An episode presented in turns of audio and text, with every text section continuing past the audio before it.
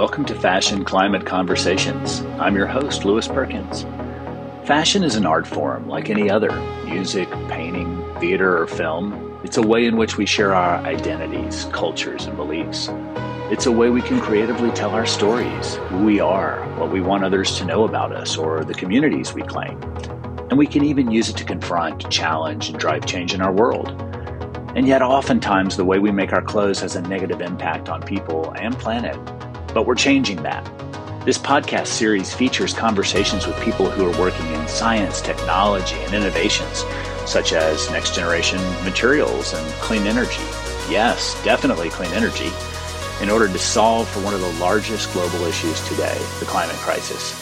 And fashion is playing a leadership role. So, thank you for joining this podcast series to listen and learn along with me and the many guests that we'll have from the industry, all working on solutions for climate and other impacts to make fashion a positive force in the world. Are we ready? Yeah, we're ready. this is so Hi, fun, Lewis. right? It's a good talk show. Hey, Beth, how are you today? I'm doing great. How are you? I'm good. We are live in Los Angeles where we're working together this week between AII and Textile Exchange. Yep. It's been fun working with you, as Yep. always. Yep. And so, um, thanks for joining us for this conversation on climate in the textile apparel fashion sector. And um, I've been just thinking about how long we've known each other and like how did we meet, when we meet, and, and that made me think a little bit about your career trajectory that's kind of put you in this role now at Textile Exchange. So, yeah, tell me a little bit about how you got into this sector and Yeah. working in climate now. I was thinking about that too, actually, and I think our paths first crossed when I was at Outdoor Industry Association, must be, and you were at Cradle to Cradle Institute. Um, yeah, so I, I oversaw the um, sustainability platform for Outdoor Industry Association for about nine years.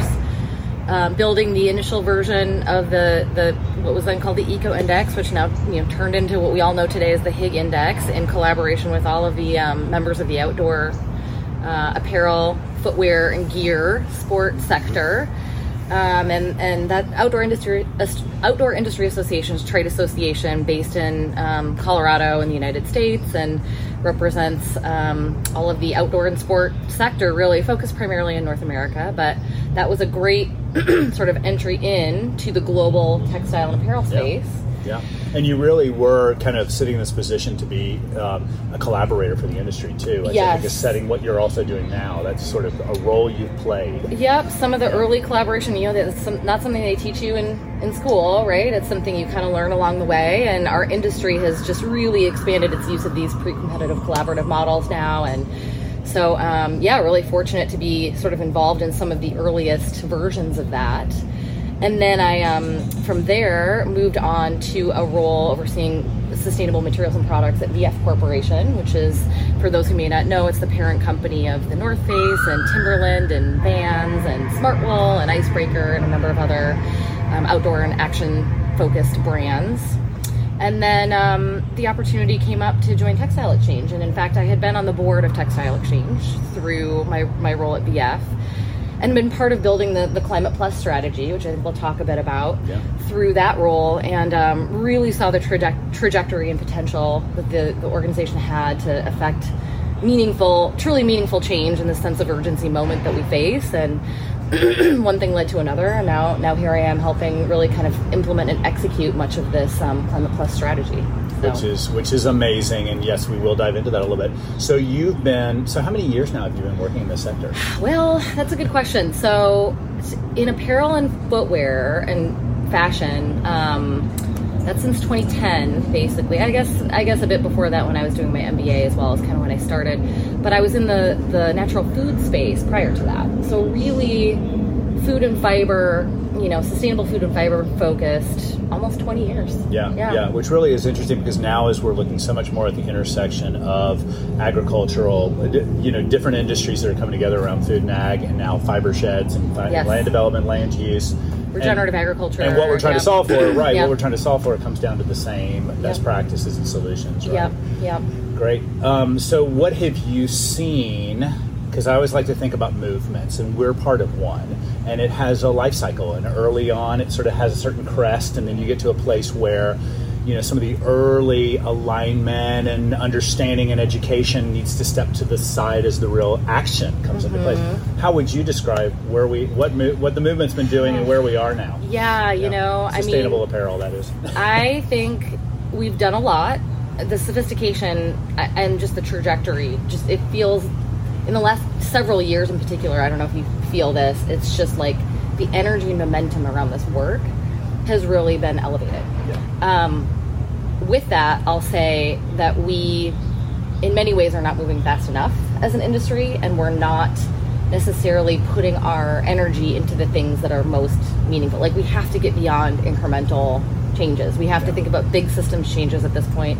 And to do that, I think we have to think a bit differently about implementing improvements, right? Like, we just have to think completely in different ways. Um, and that's hard in an in- industry that's been sort of rooted in doing things, you know, one way and having the supply chain be one way for, for a really long time. Yeah, I mean, and, part that's that's what appealed to me about coming to the Apparel Impact Institute Mm-hmm. too is this idea that hey, we have some solutions, we know what to do, but Yeah. we're just doing it at such a small pace. Why do you Yeah. think?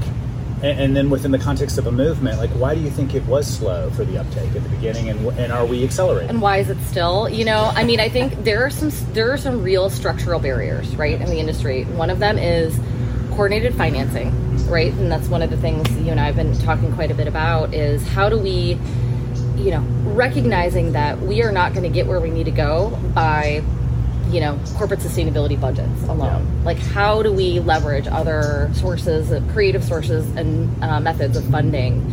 Um, these big systems changes that we need to see.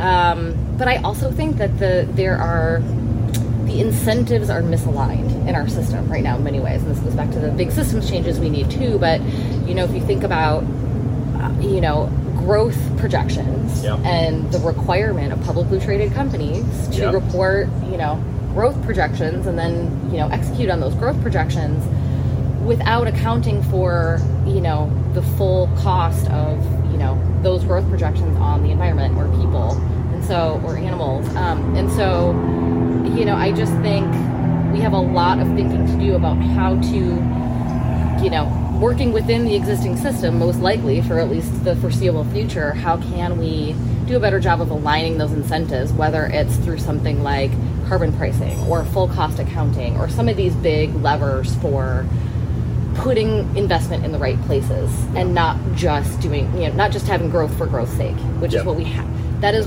one of the most you know yes we can we need to substitute you know materials um, you know, more sustainable more preferred materials for for con- quote unquote conventional materials. Yes we need to do you know innovation concepts. Yes we need to build regenerative ag. Yes we need to do more recycling um, infrastructure build all of this. But we also have to just stop making so much new stuff. Like Right. that that is a huge driver that i don't think has been talked about enough yet. It's starting to come out now in you know uh, authors like jason hickel and others but um Yeah, but who, so- who you guys had speak at Yeah. the conference in Dublin, uh, Yeah. Textile Exchange, the Tex- Textile Sustainability Conference, which I which I thought was so powerful because you know his whole concept of, of rethinking growth, right, and degrowth potentially, or how you reframe that as um, you know positive growth that's coming from other revenue streams besides making products out of virgin materials, right? yeah how do we think more creatively as an industry about value creation Yeah. beyond just extraction of new materials to make new products. I think that's the big challenge and we're smart. We're smart people. We have, you know, we we've addressed some really big challenges as an industry before. Um, this is, you know, this is a huge challenge for us that we need to address and I'm really happy to see it's kind of starting to get elevated a bit more as another solution to the, the climate crisis Totally. we face. So, so that brings us to you know textile exchange, uh, focusing on standards uh, around materials, raw materials, and materials coming into uh, the product. Um, which is which impacts land use and biodiversity and water and chemistry and, and certainly carbon and energy. But now Textile Exchange is, has this platform called Climate Plus. What is it and what does that mean? And why is climate showing up as sort of this major focus for Textile Exchange and their strategies? Yeah, so um, yes. Obviously, Yes. climate is the overarching challenge of our time. And we're very careful to say that we can't have carbon tunnel vision, Yeah. which is what we call it, or what it's been started to be talked about across the industry as well. All of these other impact areas are interconnected to the climate crisis. You know, you start to look at um, you know social livelihoods of workers and communities and you start to look at biodiversity concerns and water impacts and all of these different areas are all interconnected with climate so yes climate needs to be a driving force and textile exchange through our climate plus strategy we also say we want to make sure we're not forgetting about these other interdependent impact areas like biodiversity soil health water um, yeah human worker rights animal welfare etc Yeah.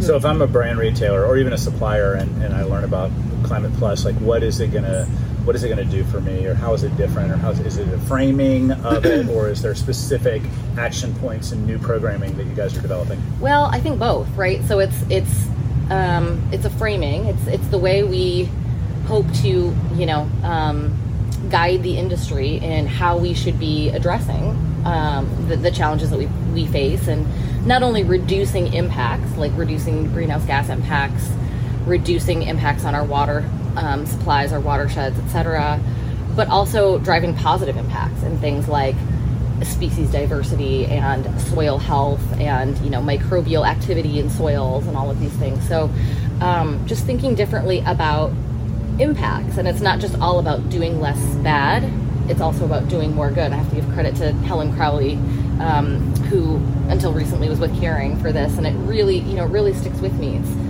yes we need to do less bad but we also need to, to think about doing more good and that's a whole different set of measurements Yeah. and methodologies and, and many smart people in the industry are trying to figure this out and so at textile Change, i think our role is to help um, convene all of that knowledge Yep. i would say um, and help guide the industry to what is best practice let us help do the work of putting all of those puzzle pieces together and kind of participating in and tracking the development of these different ways of looking at impact um, and help then translate that, that back to brands and how they can actually implement that within their businesses to drive the real change. For example, the um, 45% greenhouse gas emissions target Right. that we've set collectively for the industry uh, in raw materials production specifically. I, lo- I love that you brought up the less get bad is not equal to more good. That was a framework we, we talked about a lot with Cradle to Cradle Yeah, too, because yeah. it's all about creating positive impact and regenerative systems. And I think about that a lot with AII too, because we are working now in facilities on how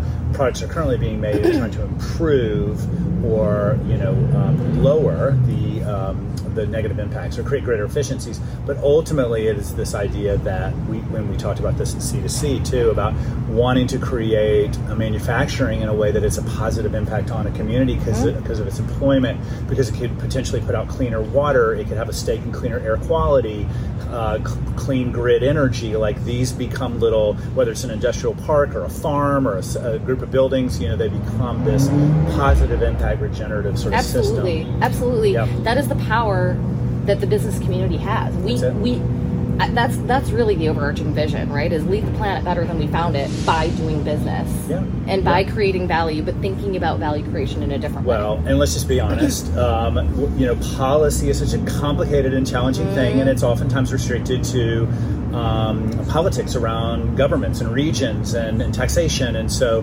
one of the greatest forces we can leverage is capitalism and multinational companies, right? I think so, but again, thinking about how do we shift the narrative within the capitalist system, right? To Yeah. say it's not just all about unchecked growth. It's not all about growth purely for growth's sake. And how do we think about building those sort of checks and balances and mechanisms in, you know, to help drive alternative forms of value creation, basically. Well, and this is what I got excited about with with this um, unlocking the one trillion dollar report that we put together for Fashion for Good, and, and so much of the preferred materials and next generation materials and, and material efficiency fills in, falls into that too. But as we start looking at the opportunities for capital markets to make money through debt and equity on the solutions we're bringing to the table, right? So everything that between Textile Exchange, AII, and all the groups that we'll work with that'll be implementing solutions in um, the supply chain is going to require investment, right? And so that's where sustainability stops being this sort of philanthropic and sustainability budget sort of taxation on the company like you have to do it and it becomes actually something much more um, attractive. I think as um, as the finance community gets to step into this work too. Yes, yes, absolutely. Yeah, and that's and that's something we'll probably do another podcast to talk about. Mm-hmm. Yeah, as we all about financing step models, More, yeah. step more into that work together because Yeah. that's something that we're we're building out that model now. Yeah. So okay, so climate, climate plus, not getting tunnel vision uh, on just carbon, and what I loved about what you said about that is I think it's important that if we're going in and creating solutions and interventions and bringing investment to the table, that we don't just solve for one thing, right? Yep. And that's what I think you're getting at is like this is our moment to actually come in and solve for more than one KPI Yes. or more than one problem, right? Well, and the other piece of that is if you look just at one impact area, like if you look just at climate or GHG emissions reduction, it's likely you're going to create unintended consequences in some of these other areas if you don't at least have a mind to the interdependencies of Right. biodiversity, people, communities, um, you know, animal welfare, all of these other interconnected areas. So, so that's again, it's a it's a it's a nuance, but it's an important one, which is yes, climate. We have to drive against our climate targets. It needs to be the north star. But how do you do that in a way that's um, still kind of tracking these other impacts and and hopefully um, driving positive impacts in those areas as well? Yeah. Do you have any examples you like to use around if we get tunnel vision, will create some kind of unintended consequence that you? Um, you know, I think some of what we're seeing is is a bit in um, like in the regenerative agriculture space where you start to if you start to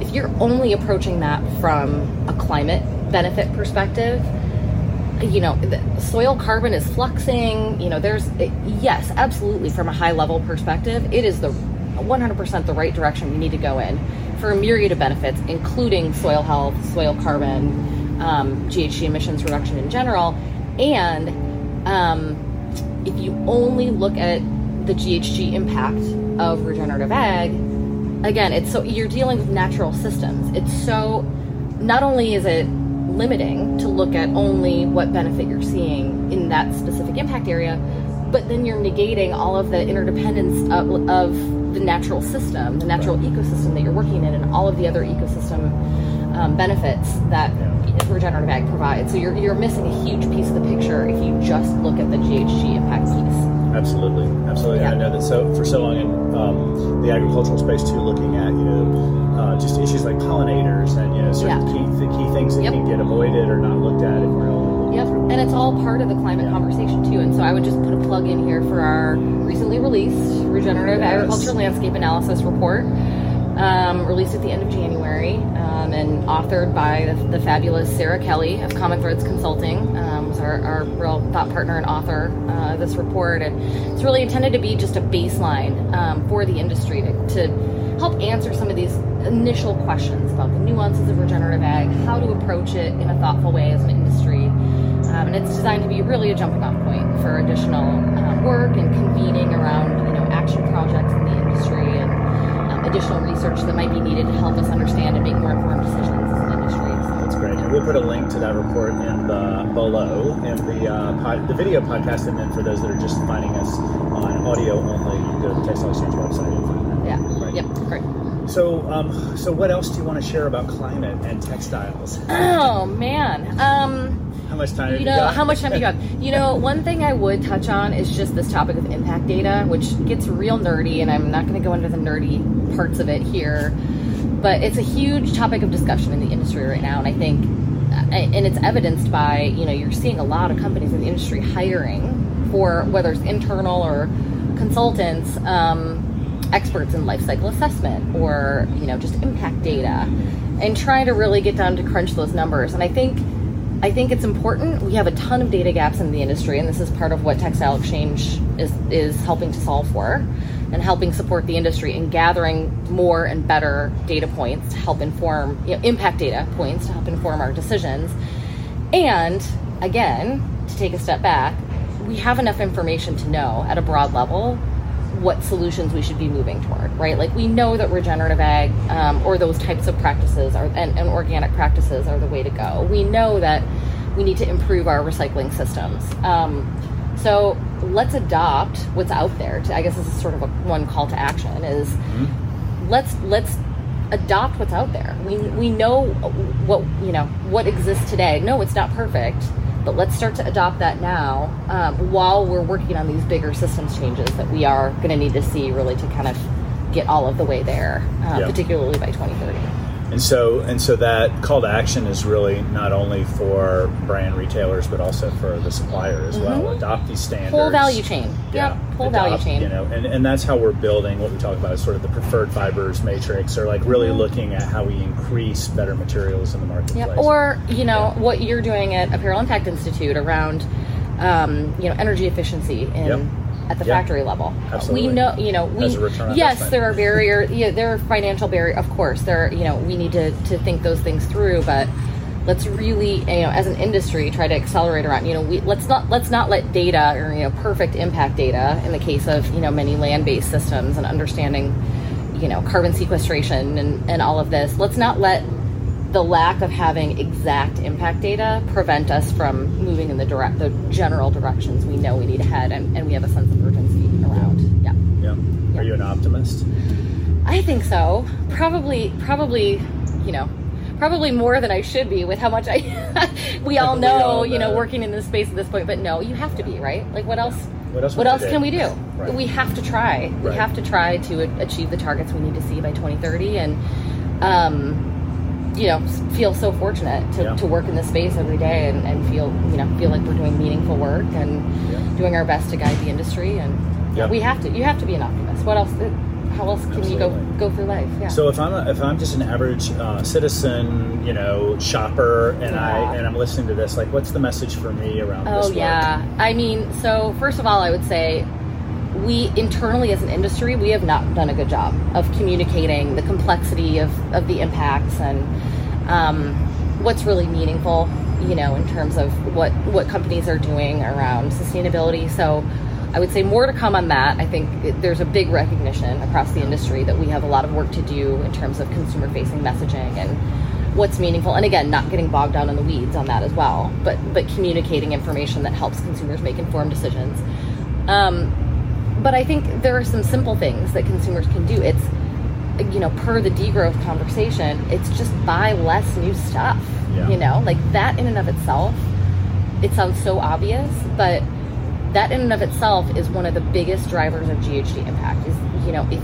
if- yes, consider when you do need to buy something new, consider all the materials that are going into it. Is the brand, you know, what it, what messages is the brand putting out? And it's difficult because you know it's difficult to kind of get past the you know the marketing or kind of the surface level communication sometimes and really understand the specifics. But um, but where you can think about repairing your you know, repairing your garments and your footwear and um, you know just keeping things in use longer Yeah. um, the whole durability conversation that's a huge driver of, of impact reduction Yeah, Yeah. I, I think the shared the shared economy piece of this, Yes. which is swapping, sharing, renting, repairing, is super exciting and probably you know the wave of the future. Because I also think younger generations seem to be willing to embrace that in a way that maybe our age and older didn't really want to think about. I that. think it's So, happening. I mean, you see Yeah. it. it. There's just the groundswell of interest in that, and just because I think it's it's fun, right? It's like you get to you can find a new and unique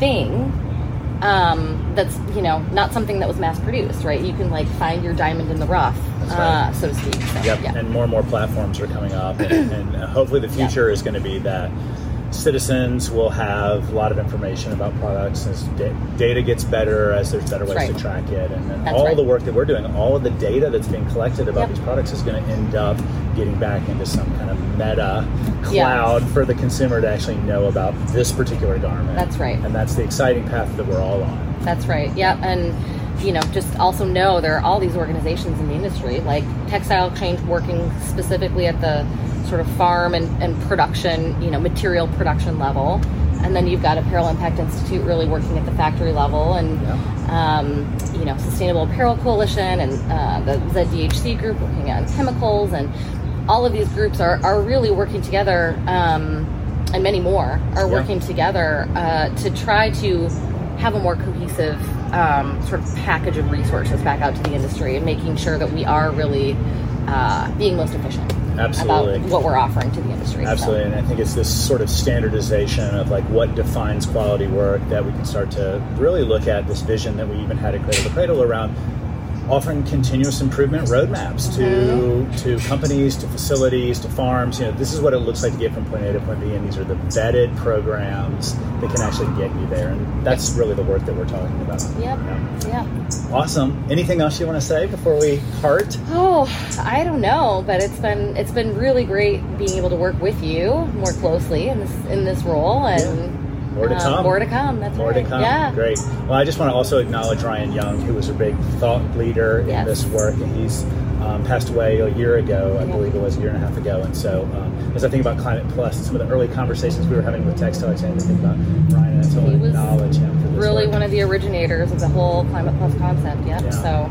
Yeah, so- and that's what this is. This is an army of people that are really dedicating their lives to like transitioning the world into a better place. That's right. Yeah. And through the fashion and apparel That's right. sector. So, and it be- yeah. and we become a great template for how other industries are working and can work. And, and like we said, there's so much interaction between food and ag and between when you're talking about land use, when you're talking about buildings. Yeah. It's a lot of the same innovations will be translated across. Yes, absolutely. And that is a good takeaway too, is like the more that we can learn from other industries and sectors and you know, in regenerative agriculture we want to talk about food and fiber, right? Yeah. And so um, you know, really pulling on, on other industries and developing those closer partnerships is something I think we're all really tuned into in the coming coming years and months and years. So Yeah. mhm. Well, Beth, thanks for taking some time today here in Los Thanks. Angeles It's to sit lovely. down with it's me. like unseasonably warm. no, I was just I'm saying I had to take off my I know. sweater.